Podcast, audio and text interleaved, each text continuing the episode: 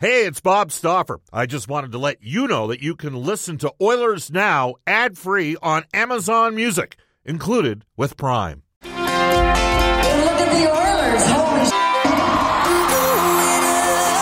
We've worked hard to make sure that we've called attention to the areas that we feel we need to, to be better at. A strike to Derek Ryan, right wing. Foegele's in front. Center pass tipped home. And Warren Foegele has his first of the playoffs. Edmonton takes the 1 0 lead in game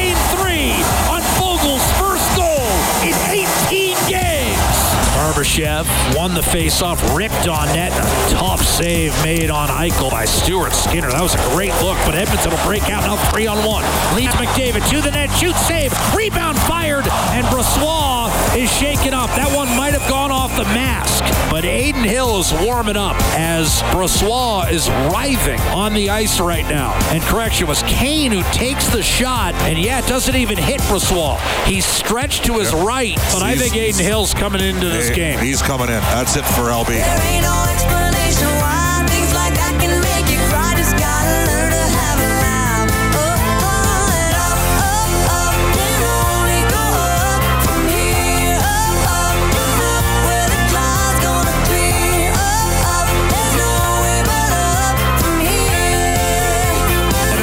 By Skinner and a rebound pumped home. And there's Marchessault finally breaking through. And Marchessault ties game on the rebound. To the net. Flipped it in front. Redirected home. 2 to 1 Vegas. Marchessault will get his second of the period.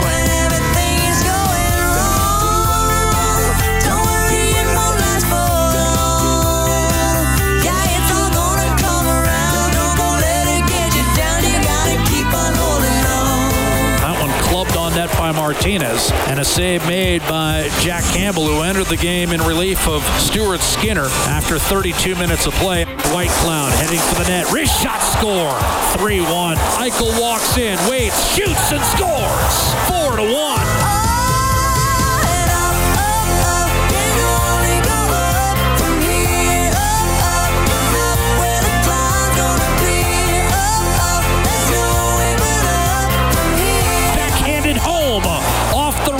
Rebound against Jack Campbell by Nicolas Roy. And it's 5 1 Vegas. Edmonton is challenging. There was goaltender interference prior to the goal. There is incidental contact in the blue. Martinez,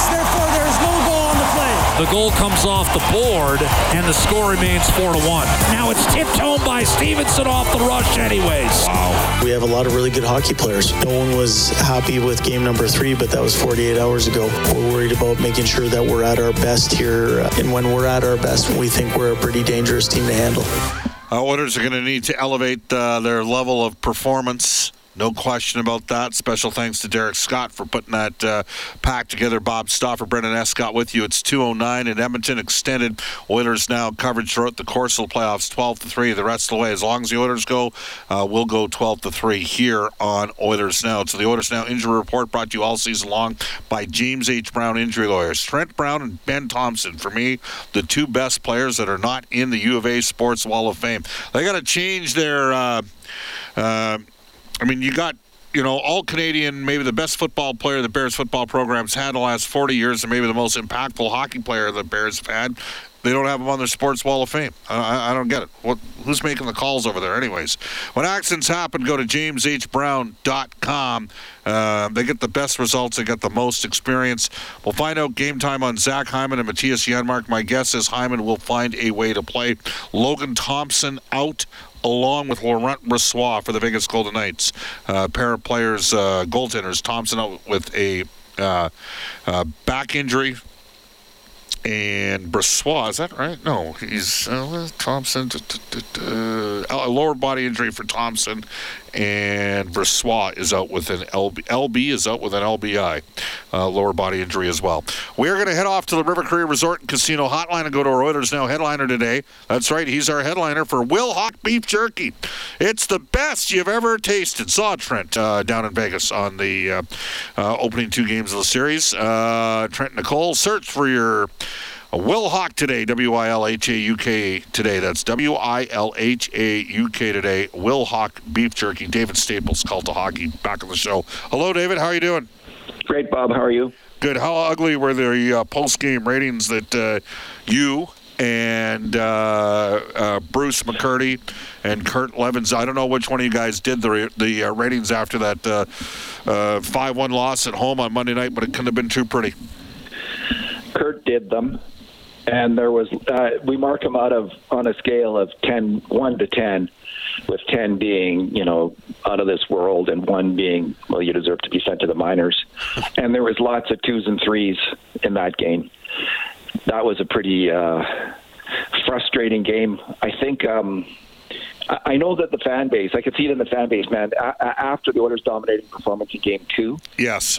and Evander Kane's, you know, intimidation of the of the uh, Golden Knights and the whole the photograph of him, the woman giving him the finger and him blowing her the kiss. Yeah, yeah, yeah. Everyone was riding pretty high in Edmonton, and I think. Uh, I don't know if that carried over to the team itself. They were coming back from a 10 game road trip, I understand, and there's often kind of a down game coming back, but that's in the regular season. I mean, this was really unexpected, Bob. It was a it was a stinker game. You know, in the regular season, you, a regular team will have like one in seven or eight games will be that kind of stinker game. No, no, they'd have about one in twenty of those games. Well, this year, Yeah. this year, Yeah. this year, in in other years, in other years, it was a lot more than that. But in the playoffs, you don't expect it, do you? I mean, No. Now you brought up No. you brought up a couple interesting points. So I talked about and, and here's the thing. Every step of the way on yesterday's show and today's show, I talked about the fact that the Oilers didn't play well enough. Uh, they kind of deserved what they got. Um, you know, it was a poor performance. Uh, they were lacking jump, lacking spark. But two plays in front of the officials, 6:30 left in the period. The play on Hyman and 4:30 left. The cross check by Howden on uh, Bouchard, and they dramat the non-calls dramatically affected the the game. Hyman. Uh, was compromised the rest of the game, and Bouchard, uh, I think he was rattled after that, and your numbers suggested that was the case. yeah, he just his game fell apart for the next. Uh, I think he kind of got it back later in the game. Yep. but his game fell apart and he just started to leak grade A chances. He just was he just was not himself. I mean, he's not the best defensive defenseman on the orders, but he's he's been okay ish in the playoffs. And all of a sudden he was just getting beat uh, left, right and center. Well, he and toe picked on the one, right? He backed. he did and that's just a tough play. Yeah. what a horrible thing to happen. Yeah. But uh, you know, I, I like the um, the hit on Hyman. The defenseman had his legs wide, so you think they might call that. But I just can't. I can't fathom how a cross check from behind, right through the numbers, um, driving a player headfirst into the boards on the play on Bouchard isn't called. I mean, it's they're the only. It's not like there's not a clear line of sight on the play. Right. Um, it just it's a mystery. to I me. gave them the one on Yamamoto, the high stick. I I yeah, gave me too. Because Yeah. you know what, from my vantage point up top here, it's in the corner. There's scuffling. There's there's four players involved. I can see how the the one again the one on Hyman for me. That's he stuck his you know he's kind of Leg stuck out wide. he stuck his leg out wide and. And then the one on Bouchard, I mean, the league said they were going to crack down on that, and it led to a great A scoring opportunity. And Yep. there's only one reason why those calls don't get made because someone has decided that's managing that game. You know what? And, and and put it this way: if you watch the NHL game one and game two of the playoff series against Vegas, you would have thought both calls would have been made. And here's the deal: yes, Edmonton wasn't good enough, but sometimes other things happen in games that alter the course and direction of the game. If they get on, and their power play's good, and Vegas's penalty killing's been awful. So if they get on a power play in either of those situations when the game's one-one, you know, maybe they get one. Hey, who's saying maybe they score half the time on the power play?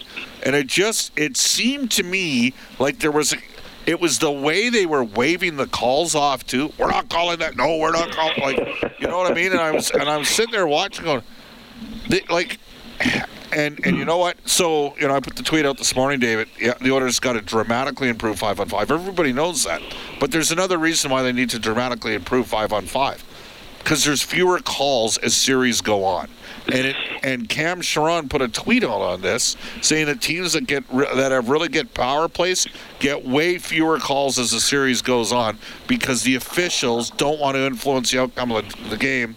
And what do they do in the process? They out they influence the outcome of the game. It, it seemed like the rule was um, if if an infraction happens on a clear scoring chance for the Oilers, they might call it. But anything else, they're not calling. And um, you know, like honestly, I felt it was shameful the, the non-call on Bouchard because that that is a very dangerous and risky play to get driven headfirst into the boards with a cross check through the numbers.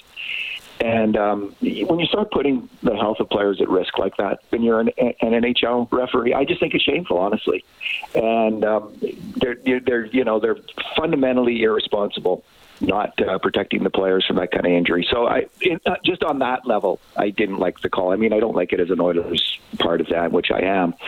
But um, if an Oiler had been called on a penalty like that, you know, I don't think anyone would have complained. It's an obvious penalty and Yes. they got to call it. And and I and I think you're right, Bob. And I think Cam, No. you know, good for Cam for running those numbers because it's not surprising. Uh, now, at the end of the day, Edmonton has to play way better. Nothing has changed in that regard. They got the team has to play way better. Is this? I mean, this is a really this this team's so deep that they're not playing uh, Paul Cotter, who had ten plus goals, nor Phil Kessel, right? They basically used the cap space uh, from Mark Stone to go land Ivan Barbashev, who's now playing on their top line. Like this is a deep team, David. Before the series began, Bob, I mean, Vegas, both Vegas fans and Vegas pundits were very optimistic about uh, Vegas's uh, chances in this series. And the thing that they identified more than anything else was forward depth and the forecheck. The ability of this team to get in and play some heavy hockey in the offensive end. And I was thinking, well, you know, okay, fair enough. The Oilers can also do that now. Like the Oilers are good at that too. But this is and this is the first kind of worrisome trend I've seen with the Oilers in the playoffs, other than Korpisalo's hot play in the uh, first few games Yes. uh, that series. So this is, I guess, the second worrisome trend if you're an Oilers fan. Vegas isn't just Vegas. It's not a slight edge at even strength; it's a huge edge at even strength. So we we track grade A shots at the cult of hockey. And the grade A shots go in about 25% of the time, but we also track kind of a subset of that, which we call five alarm shots. So they go in 33% of the time. And, you know, that's like a Leon Draisaitl one-timer. That's how good those shots are. They're breakaways. They're, they're the very best scoring chances. And at even strength, Vegas has had 21, and the Oilers have had 11. So it's almost double the very best chances uh, for the for Vegas at even strength, and and that is, as an Oilers fan and someone That's like us, you concerning. know, I've been predicting that that has got to stop, or the Oilers will not win this series. They got to find a way to reverse that, and I don't know if they go to four lines tonight, like the you know twelve and six, um, or what they're going to do, ch- how they're going to change it up, or just just it's a it's a matter of attitude, um, but they got to fix it. All right, David, you wrote a piece on Derek Ryan. And I, based on what we saw last year in the playoffs, are you surprised that he's been this effective both in the regular season and in the playoffs this year? Well, last year he was okay in the regular season, and then he really faded in the playoffs. And it was to the point where, um, I mean, he was one of the weakest Oilers forwards in the playoffs, and and to me he looks slow and small. And I was thinking if this, if like he had one more year on his contract at 1.25 million, and I was thinking that he's lucky he's got that year, because if he didn't have it, and they were looking at re-signing, I think he was 35. That if they were looking at re-signing him, they might not have done it but he had that, that extra year. So this year he came back, and he was he wasn't just okay like he was last regular season. He was good, and now in the playoffs, Bob, he's stepped it up a notch. He is there. I think there's lots of smart hockey players on the Oilers, but he is the he is the, the guy who best combines smarts with discipline. He's he just is such a fine defensive hockey player, and, and I've said this before. Like, I really think like I would love it if the Oilers started to deploy in the last minute of every period Derek Ryan on the ice, especially when they have a lead. He's the guy you want out there because he's always thinking defense first. Like he, can't afford to give up goals against like the top line players can now and then he never could afford that. He wouldn't be in the NHL. So he makes sure as much as he can that that does not happen, and he does it extremely well. He's always on the right side of his check in his own zone. Um, he's he, he can win a face-off. He's good on the PK, and he's finding a way to get some offense going. I mean, he went to the net um, earlier this series and got a nice goal off a Draisaitl rebound. He made a great pass to Foegele uh, last game for a goal, and he's just he's getting in there. He's creating chances, and um, in terms of him being a smart player, one of the things when we track the grade A shots, one of the one of the categories that drives me most crazy is bad line changes that lead to a grade A shot against, and Derek Ryan has not made one in his in his two years with the Oilers. Come he has on. not had one bad, not one bad line change that has led to a grade A shot against. Whereas Nugent Hopkins and Draisaitl, in comparison, both smart players, but they they have eight each in the reg, uh, regular season play. Well, they also played 20 minutes a game, and Derek plays 10. Fair enough, and that's fair enough. But um, he has none. And I wonder how many minutes he'd have to play before Well, I have a one. th- one of the reasons why he has none is he makes his like he's obviously got the presence of mind to when- know when to change. He does not extend his shifts. Yeah, Like he right. knows. Like I mean, he I- he probably plays 11 minutes a game on average because Leon plays 22 and Nuge plays 20. So there you have it. Are you concerned at all about David Staples joining us from the Cult of Hockey? Are you concerned with Ryan RNH? I read the stat before. He's got the most expected goals for without scoring of any player so far in the playoffs. you know, I haven't actually been seeing him that good. Like that stat um, indicates he's doing okay. I'm not honestly, I'm not seeing that at even strength. I think he's been the weakest uh, Oilers forward at even strength. He's leaked uh, a high number of chances against, and he's not creating a ton on the attack. He's got to find a way Yeah. to take it up a notch. It's as simple as that. And I don't think there's maybe there's a stat that says ah it's actually all a mirage and he's doing okay. I don't believe that. I, he isn't doing okay, and he's got it. I mean, he, Well, he, I, think mean, think about it. that. The first three games, he was with McDavid, and Connor struggled five v five in the matchup against and Leon because during the regular season, Leon had the better five on five numbers uh, than. Or sorry, McDavid had the better five on five numbers than Draisaitl in the regular season. But in the first three games against LA, it was Leon with the better numbers. And then they put McDavid and Leon together in Game Four when they were chasing down three nothing in period number two and never looked back the rest of the way. So that's an interesting point as well. Um, let's see. We've What, seen him, Bob. We've seen Nugent Hopkins play well in the playoffs. So it's not like he can't play well in the playoffs. He has done so in the past. So it's not like this guy who never does well in the playoffs. So I, I expect he can turn around. He just has to do it. yeah, I, it makes. I mean, the reality is. Last year, Kane scored 13 goals. Uh, Hyman had 11. I mean, the Oilers only played 16 games. Nugent Hopkins had two against Calgary in Game Four, including the game winner. Like those guys, all con- they were.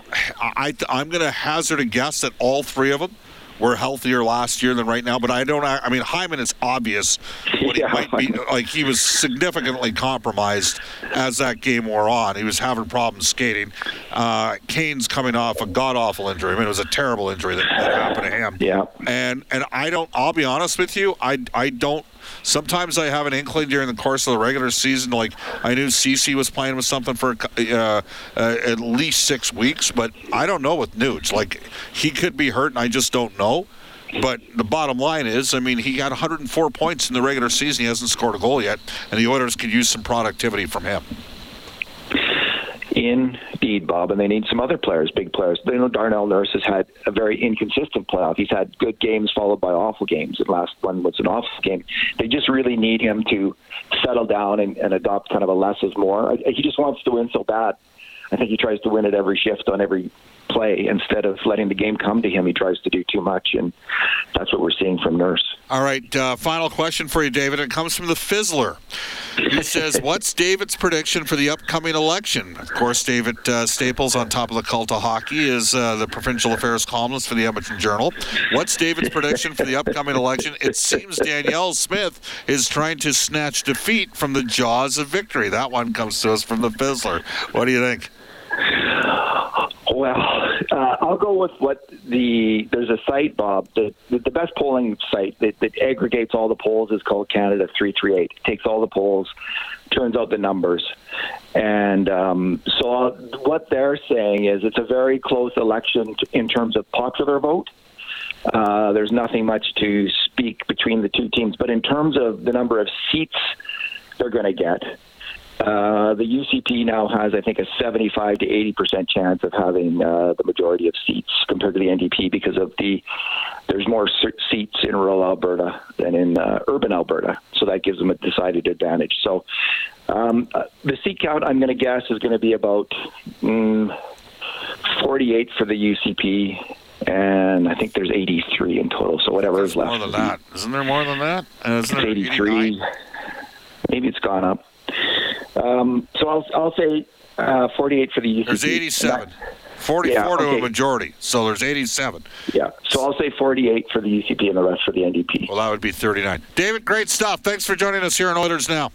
Thanks, Bob. All right, uh, we're going to marry the break. It's 226 in Edmonton. Bob Stauffer and Brendan Escott joining you. Extended coverage in Oilers now. Uh, I want to mention Uncle Milt, Rich, Johnny, and the gang say, Go Oilers, go. They got a special flash sale taking place. 10,000 off remaining 2022 F 150s. The boys are also uh, saying they still pay top dollar for trade ins. Uh, they've had a run on used vehicles. They need more. If you have a vehicle that's in good condition, they'd happily purchase it from you or buy it outright. You can uh, give them a call at 780 352 6048. Brentridge Ford is your Ford truck authority on the Auto Mile in Wetaskiwin. That's Uncle Milt, Rich, Johnny, and the gang at Brentridge Ford. We'll head off to a global news weather traffic update at 2.30 with Randy Kilburn. Uh, we still have this day in Oilers history. And for Legacy Heating and Cooling, our NHL insider, John Shannon.